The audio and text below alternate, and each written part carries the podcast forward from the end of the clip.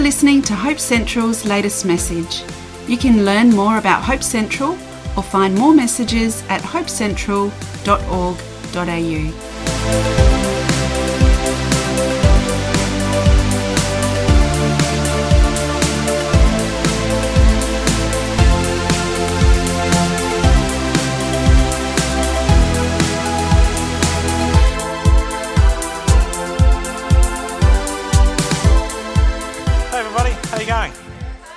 It's good to see. I love Unique and the joy it is to be here. It's fantastic.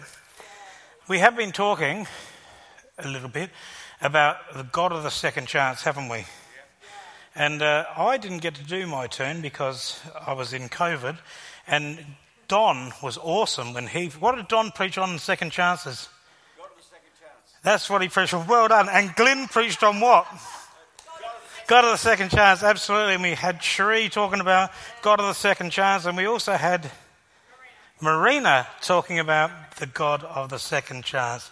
So that seems to say to me that God is a God who gives second chances. Is that fair enough? Yeah. And what all of those had in common is they had a game of the second chance. So I have a game. Can I have my my game, please, my love? Good stuff. Good stuff.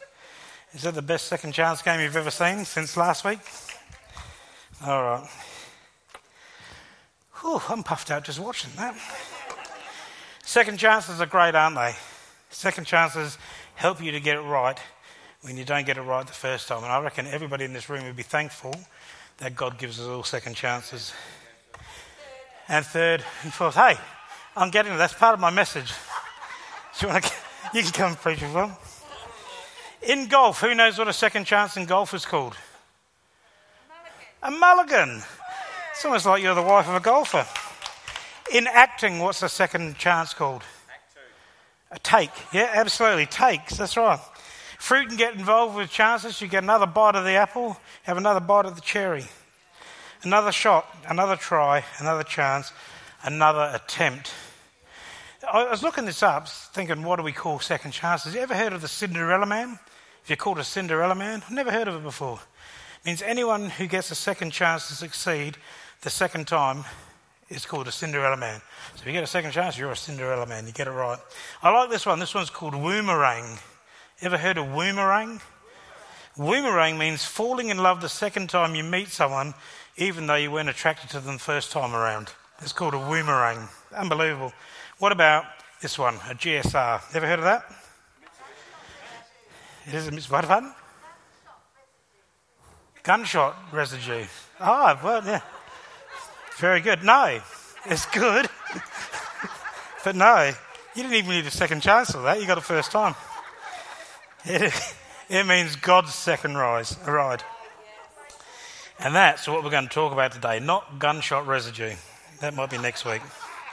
God's second ride. I don't know about you, but if God didn't give us a second chance and a third and a fourth, well, I wouldn't make it into heaven. God is also known as the God of the second chance, and we've been hearing about this over the past few weeks. As I said, Sri spoke about Zacchaeus. We had uh, Marina was speaking about the unmerciful servant. Uh, Glenn spoke about the prodigal son, and unfortunately, I don't have a slide for what Don did because I wasn't here, but it was incredible. It, was Don not great? There you go. See, pardon. Big preach. God is the God of the second chance, and I, for one, am truly grateful about that. Today's story is about Saul and the second chance for Saul.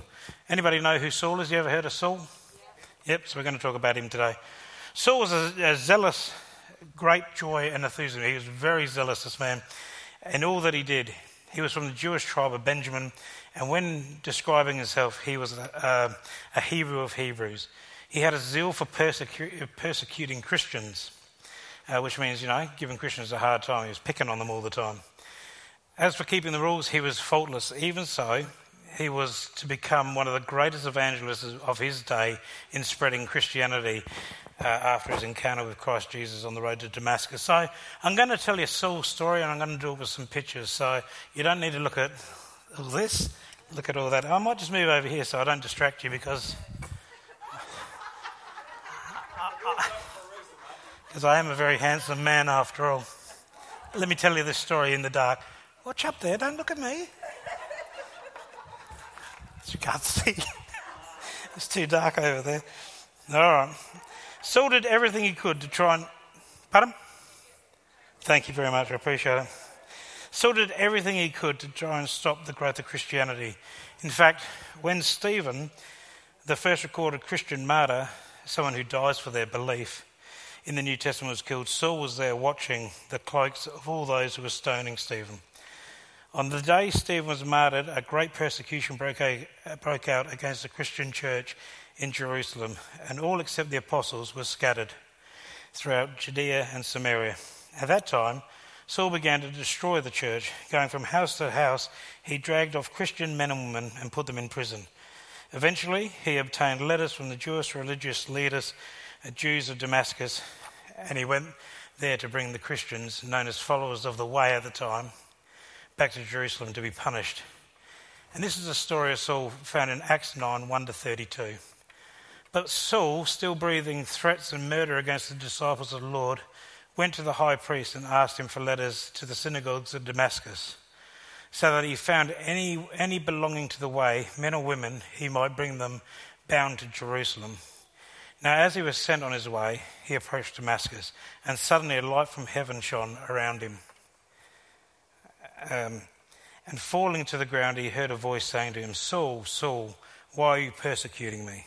And he said, "Who are you, Lord?" It's kind of weird, isn't it? Who are you, Lord? He knew who it was. And he said, "I am Jesus, whom you are persecuting. But rise and enter the city, and you will be told what to do." And the men who were travelling with him stood speechless, hearing the voice, but seeing no one.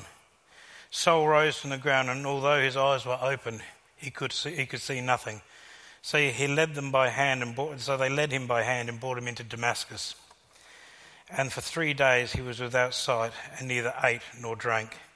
Now there was a disciple at, at uh, Damascus named Ananias. The Lord said to him in a vision, "Ananias," he said, "Here I am, Lord."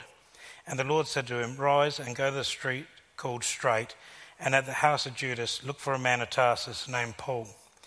For behold, he is praying, and he has seen a vision of a man named Ananias come in and lay his hands on him, so that he thought he might regain his sight." But Ananias answered, "Lord, I have heard from many about this man, how much evil he has done to your saints in Jerusalem. And here he has the authority from the chief priests to bind all who call, uh, call on your name." But the Lord said to him, "Go, for it is a chosen, for he is a chosen instrument of mine to carry my name before the Gentiles and kings and children of Israel. For I will show him how much he must suffer for the sake of my name." So Ananias departed and entered the house, and laying his hands on him, he said, "Brother Saul, the Lord Jesus, who appeared to you on the road by which you came, has sent me, so that you may regain your sight and be filled with the Holy Spirit." And immediately something like scales fell from his eyes, and he regained his sight. Then he rose and was baptized, taking food, and he was strengthened. For some days he was with the disciples at Damascus, and immediately he proclaimed Jesus in the synagogue, saying, "He is the Son of God." And all who heard him were amazed and said, "Is not this the man who made havoc in Jerusalem for all those who called upon the name? And has he not come here for the purpose to bring them bound before the chief priests?" But Saul increased all the more in strength and confounded the Jews who lived in Damascus by providing that Jesus, sorry, by proving that Jesus was the Lord. When the many days had passed, the Jews plotted to kill him, but their plot became became known to Saul. So they were watching at the gates day and night in order to kill him, but his disciples took him by night and let him down through an opening in the wall, lowering him in a basket. And when he had come to Jerusalem, he attempted to join the disciples, and they were afraid of him. They did not believe that he was a disciple. But Barnabas took him and brought him to the apostles and declared to them how on the road he had seen the Lord who spoke to him, and how Damascus... how at Damascus he had preached boldly in the name of Jesus. So he went in and out among them at Jerusalem, preaching boldly in the name of Jesus. And he spoke and disputed against Hellenists, but they were not seeking, but they were seeking to kill him. He's had a pretty good life, hasn't he? Everybody's trying to kill him. And when his brothers learned this, they brought him down to Caesarea and sent him off to Tarsus in a boat. So the church throughout all Judea, Galilee and Samaria had peace and was being built up and walking in the fear of the Lord and in the comfort of the Holy Spirit. They multiplied. What an actually incredible story that is, to think that this guy hated Christianity. He hated everything that stood for God. He hated anybody who believed in the way, which was Jesus. He just was came against it. He wanted to persecute, get him in prison, kill him, stone them. And Jesus said, that's that's not what how this is going to happen. You're going to hear my word. You're going to believe in me. You're going to fear me. And you're going to share this message to other people. Talk about a God of a second chance. If Saul didn't have fifty chances, I'd be amazed. It's incredible to think that that forgiveness was available for him. I asked before if you knew who Saul was. Um, but, you know, after the conversion, his name was changed to Paul. Paul is a picture that God can save and give anyone a second chance. Do you know that Paul went on to write thirteen books of the New Testament, which is incredible in itself, three of which were written while he was in jail. So it wasn't like he got saved and everything was fine. You know, when you come to Christ, not everything... Keeping you awake? Okay. Uh, when you come to Christ, not everything is peachy, is it? You know, you can be doing God's work, preaching on stage, and people are falling asleep in the front row. It's, it's an incredible thing. Not everything's preachy. Every day, people all over the world replay... Maybe. Every day, people all over the world replay Paul's story by turning from their old ways and become converted to Christianity. Many times, people have done despicable things, yet God, full of grace, allows them a mulligan, a do-over, another bite of the cherry. We are not who we once were because of the second chance God gave us. I've told you my story many times, and I wouldn't be up on this stage today if it wasn't for the incredible work of God and his grace and his love and compassion and mercy for me that allows me to stand here and preach his good news. God is an incredible God who loves us beyond anything we can imagine. And we can joke around and have fun with everything we do, but the bottom line is God gave us Jesus to set us free, to give us a second, third, fourth and fifth chance. And that is something we should cheer about. I just want to read you the scripture, First Corinthians one, twenty-six, twenty-eight. It says, "For consider your calling, brothers. Not many of you were wise according to worldly standards. Not many were powerful. Not many were noble, of, of noble birth.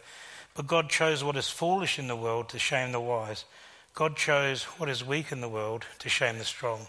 And God chose what is low and despised in the world, even things that are not, to bring them to nothing, things that are, sorry, to bring to nothing things that are." It shows you that God deliberately doesn't seem, it just shows you that God deliberately uses what doesn't seem right to make things right. Yeah. I'm not Paul by any stretch of the imagination. As I've said to you, I it would be nothing if it wasn't for God. I wouldn't be here. If you had told my high school teachers what I'd be doing for a job now, they wouldn't believe you. There's, there's no way. And it was like Paul, wasn't it? They could not believe that this man was going to preach the gospel. But God can change anybody. So that's my message for you today. Think on those things. Just think about the things that you may have done wrong and you think, oh, God can't possibly forgive me. Well, someone like Paul used to kill Christians and God forgave him. He still had to pay for his the things he'd done wrong, hadn't he? He had to go to jail. He did all those things. He still had people who didn't like him. But God had forgiven him, set him free and made him a mighty warrior. Everybody who's sitting in this church today who's given your heart to Jesus are a mighty warrior for Christ because of his grace and his love and his mercy. So I want you to take that away. I want you to think that God is an amazing God of second, third and fourth chances, and know when maybe you make a mistake or you do something wrong, it's okay. Just take it to God and know that his heart, his love for you will allow you to be forgiven and move on. Is that okay? Let's pray. Father, we thank you for your love. We thank you for your mercy and your grace. We thank you that you are the God of the second, third and fourth chance and forever, Lord. We know that you'll just continually forgive us. Father, I thank you for everybody who's here today. I thank you that you've set us free. You've put us on a new course, Father God. We've all had that Damascus, that road to Damascus experience with you, Father, and I thank you for that, Lord. I just pray that you help us to remember that we are good enough because of the work of Jesus on the cross. And I thank you for that now in Jesus' name. Amen. All right. You've been listening to a message from Hope Central in Adelaide, South Australia. If you want more information about who we are, visit us at hope central dot org dot a u or join us for Sunday worship at any of our three campuses.